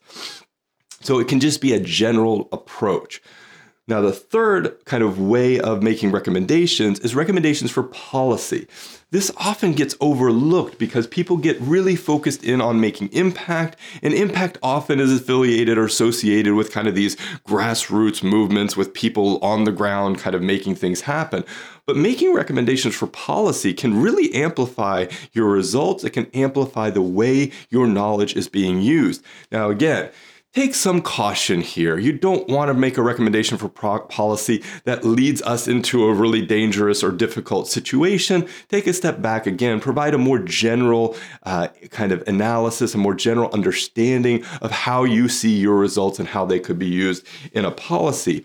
Now, what I often find, especially in new researchers, is that they make recommendations for policy having no idea about anything related to policy. Now, I'm not saying you got to be a policy expert here, but you should know what are the general policy trends in your field. So that way, when you're making that recommendation, you're actually making a novel or a new recommendation and not kind of recommending something that people are already doing or that policymakers have been doing for 10 years now. So try to make a new recommendation for policy or just a new way of thinking policymakers aren't looking for you to prescribe to them what to do. They're not looking to say, hey, you scientists, tell me how to make a law. They know how to make laws. What they look to you is for new ideas, new ways of thinking, new empirically validated approaches for doing something in a certain way, for moving an agenda forward, for moving a, an idea into law, moving an uh, idea into policy. So, really think about how you can translate what you found into that space. And that may mean you have to take a step back and just provide a general narrative that they can pick up on so that they have something to refer to whenever they're creating new policy. So that's my general recommendations for conclusion. Typically, this is a very tight, short section, couple of paragraphs max. So again, with your recommendations, you're not going to be able to go into massive amounts of detail. It's just about providing a couple of key ideas, indicators, areas of interest that people can take forward. So number one, restate your results because often people will just skip to the conclusion, read the conclusion, and then they need to know what you found. Number two, provide some key recommendations, and you can do this in three different ways. Sometimes you might want to do them in all all three ways. Number one, create recommendations for scientists. Two, create recommendations for practitioners. And three, create recommendations for policymakers so that anyone who's reading your knowledge that you've created, reading your research, can take it forward into the next stage. And in part 10, this one is a little bit special here because, first of all, it's a screen capture, so you're not going to get everything on audio that you would at my YouTube channel where you can watch the video. Uh, but I think it's still got some important information here. The audio quality is also exceptionally poor, so I apologize for that.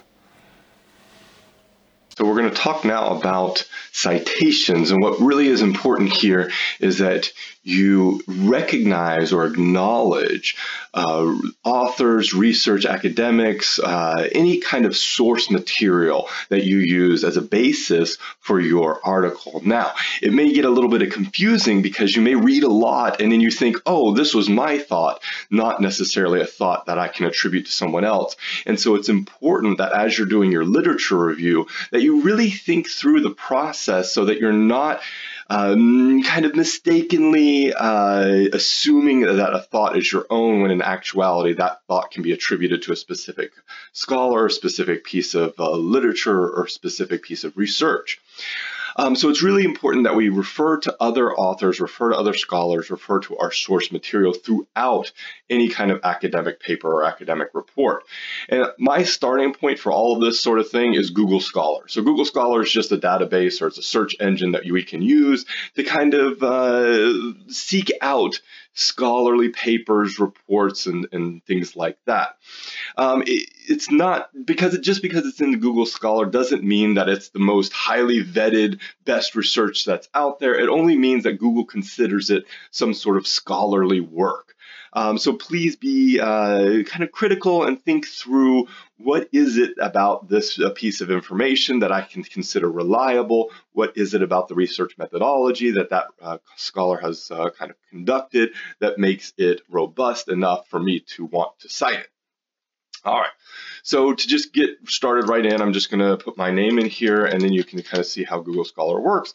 Uh, it's basically just like any Google search engine, but the key difference between Google Scholar and just any old search engine is this button right here. So this is the citation button. And what you end up with is not only the citation formats, which are fine, but these little links down here to BibTeX, EndNote, RefMan, and RefWorks. Now these are all bibliographer, bibliography managers. Now I use EndNote. So what I typically do is I'll click this link for EndNote. It'll download a little text file, a little import file that I can then use to take into EndNote. And so that's a really valuable tool. It's a really valuable opportunity because I don't have to then input everything into my bibliography uh, manager manually. I can do it in a way that's more automated.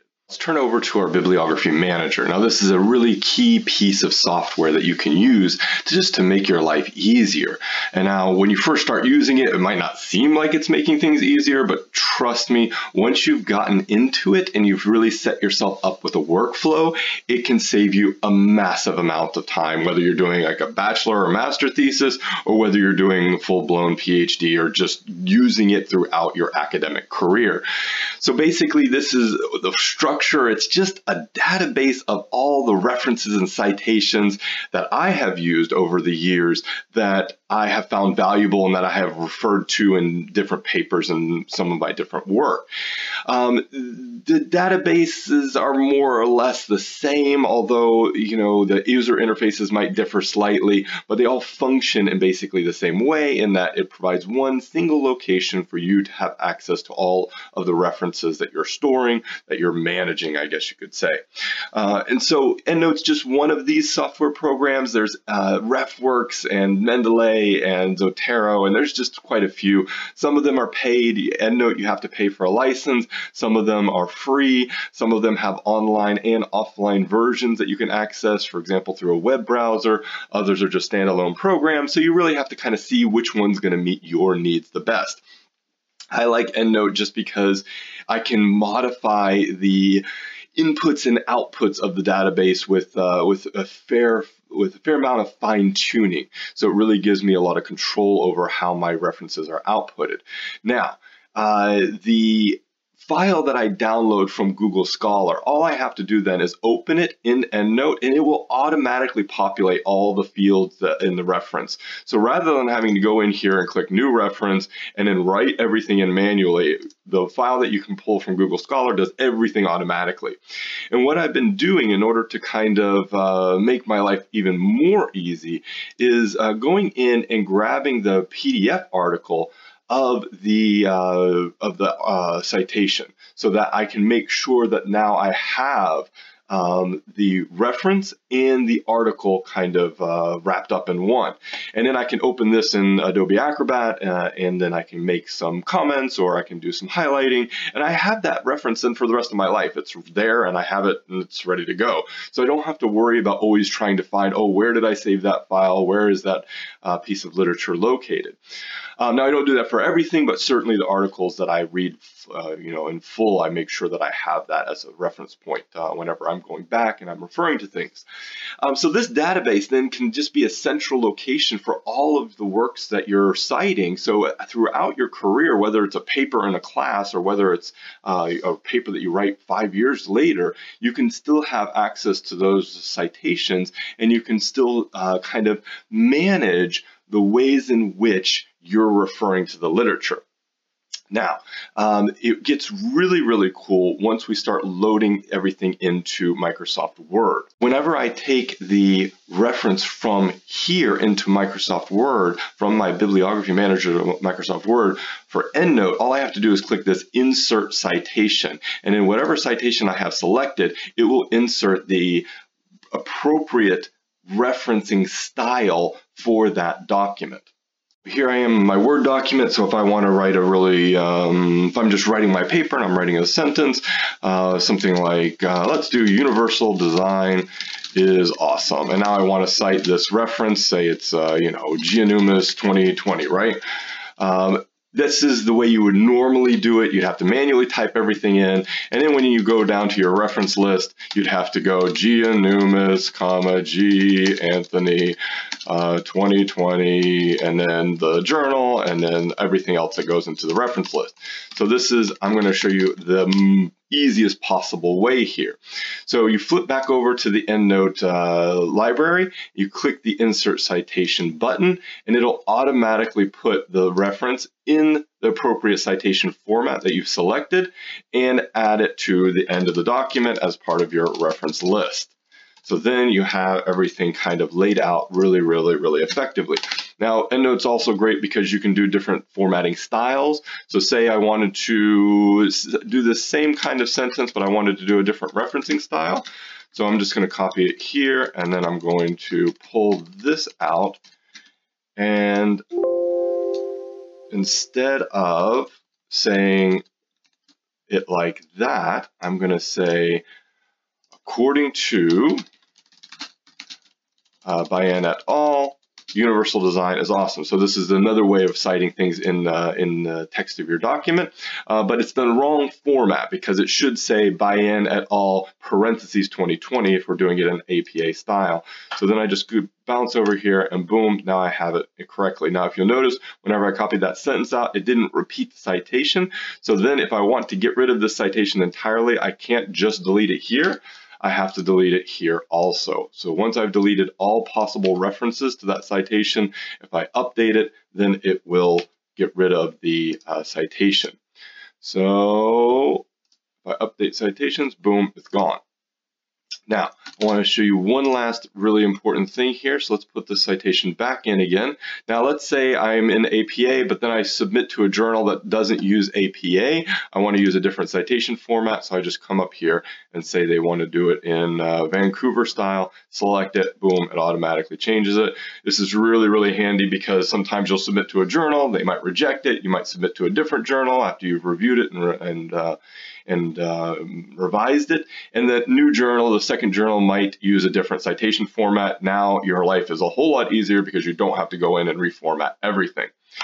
So uh, I guess top three tips here are number one, cite all of your sources. Number two, use a bibliography manager. EndNote's my preferred, but you can use whatever you want. Make sure you're importing your citations from something like Google Scholar or from the journal itself so you don't have to manually enter everything. And number three, use a kind of add-on like I have here with EndNote and uh, Microsoft Word or whatever word processing program you use so that when you're citing your works in your document, it makes your life a whole lot easier when it comes to managing your reference list and it comes to formatting your references.